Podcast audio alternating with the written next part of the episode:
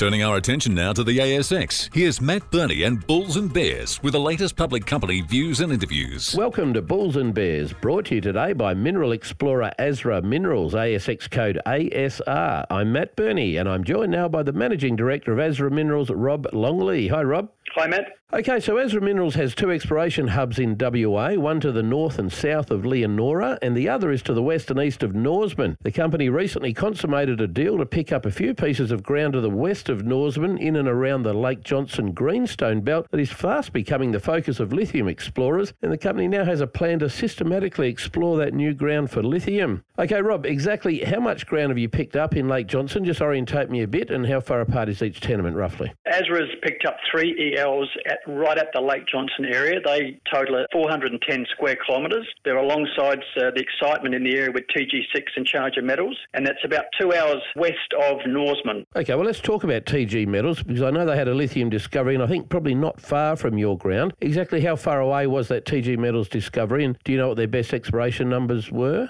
They're about 15 kilometres south of one of our tenements, and they've hit 9 metres at 1.35 from 30 metres and 9 metres at 1.62% lithium from 87 metres below surface. And five out of the six pegmatites they've hit are carrying lithium bearing spodumene, so really exciting discoveries right next door. What other lithium discoveries are in that general Lake Johnson region? The other active junior in the area is Charger Metals. They're working some really good prospects alongside us as well. There's other juniors in there. And then, of course, you've got the producers around us. You've got Wesfarmers, the Covalent joint venture mining to our west. To our east, you've got the Bald Hill operation on the other side of the highway. And northwest, you've got Mount Marion, which is the MinRes operation. And you've got discoveries all the way between. Now, have you done any work out there yet to identify pegmatites or any other early indicators for lithium, or is that all about to start? We will disclose what we see out there in due course, Matt, but we, ha- we have got boots on the ground doing soil sampling and PXRF work, and we're working on our approvals to get drilling out there as soon as possible. Tell me about the deal to pick up this ground. What did it cost you, and how will you pay for the exploration? The deal was pretty straightforward. It spent $50,000 in shares to exercise the option and own 100% of the tenements. We've then got three milestone considerations. Uh, we pay 300k in cash or script for five rock chip samples. We pay another 500 for drill intercepts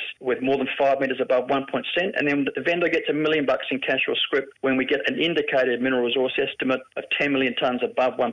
That'll be a great milestone and it'll be a win-win situation. And what about cash at bank? Uh, we've just raised 2.5 million through a successful placement, and that's going to fund our exploration for next year. So we're just working out where we spend, how much we spend on Lake Johnson, how much we spend on Lake Cowan, which is the other side of the road in the same area. Lithium is a really exciting place, and we're well funded to go forward. Rob Longley from Asra Minerals, thanks for joining me on Bulls and Bears. And remember, we're only here to give you information, not advice, which you should, of course, seek independently. I'm Matt Birney, and this is Bulls and Bears. For more public company interviews, go to the money page on the 6PR, 2GB, 3AW, and 4BC websites and click the Public Companies tab.